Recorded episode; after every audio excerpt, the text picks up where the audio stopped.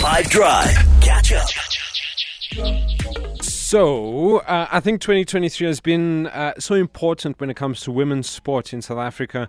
Uh, the Women's T20 World Cup and the Netball World Cup both hosted in South Africa. Banyana Banyana also played their second World Cup. All teams representing South, Af- uh, South Africa in the best way possible. The Netball Proteas would have wanted a better, a better overall result in the Netball World Cup. Banyana Banyana became the first South African football team to qualify for the World Cup knockout stage.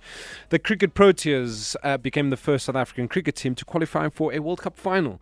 Uh, I've also been writing the story about our Sports, Arts and Culture Minister, Zizi Kodwa, talking about how the momentum should be taken advantage of and create a professional women's football league. Well, this might come sooner for women cricketers. Uh, what the Department of Sports, Arts and Culture have done, they've incentivized Cricket South Africa to quicken up the process of creating a professional local league for women players.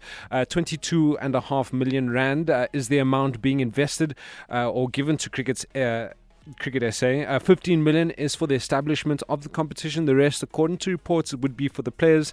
This incentive was given back in March, or it was stated back in March. Now, next Tuesday, uh, there is an event which I would assume is the launch of the Women's Professional Cricket League. Uh, this can only do wonders for our national team uh, because the talent pool grow, uh, grows. Uh, here is Minister Zizi Kodwa talking about the professionalization of women's sport in South Africa in general. We say it must focus on professionalizing of women's sport.